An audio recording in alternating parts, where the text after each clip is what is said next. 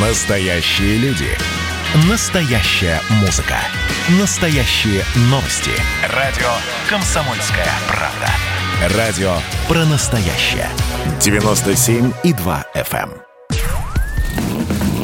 Под капотом. Лайфхаки от компании «Супротек».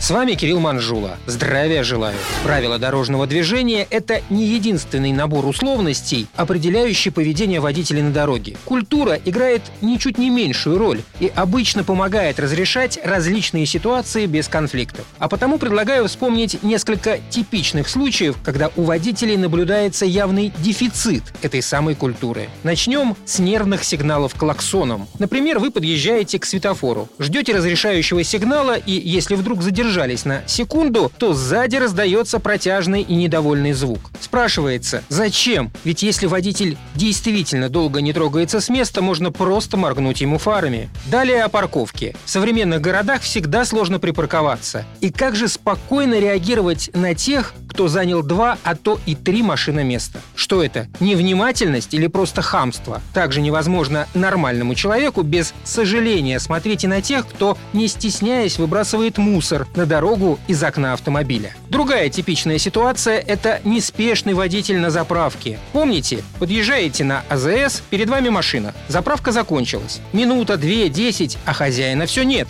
Где он? Решил перекусить. А ведь совсем не сложно запомнить. Идти в кафе или магазин на заправке, не поставив машину на парковку, мавитон. Не меньше мавитон и громкая музыка в салоне, да еще и с открытыми окнами. И непонятно, почему этим обладателям стальных ушей кажется, что все вокруг исключительно фанаты дискотеки 80-х или шансона. А еще хочется вспомнить добрым словом любителей проехать на скорости по лужам. Но неужели сложно чуть притормозить? И пешеходы скажут спасибо, и соседние автомобилисты. Перечисляя типичные случаи отсутствия культуры поведения за рулем, невозможно не вспомнить любителей обгона пробок по обочине. Примечательно, что таким поведением они не только бьют по своей карме, но и увеличивают пробку. Специалисты уже давно подсчитали, если при заторе все двигаются соблюдая правила, то время прохождения значительно сокращается. Как и минимизируются проблемы, если правильно использовать поворотники и включать их не в момент совершения маневра, а заранее,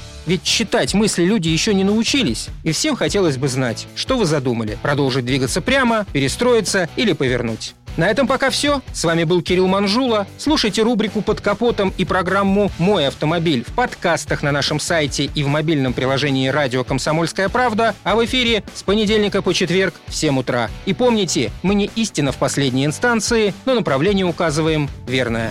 Спонсор программы ООО «НПТК Супротек».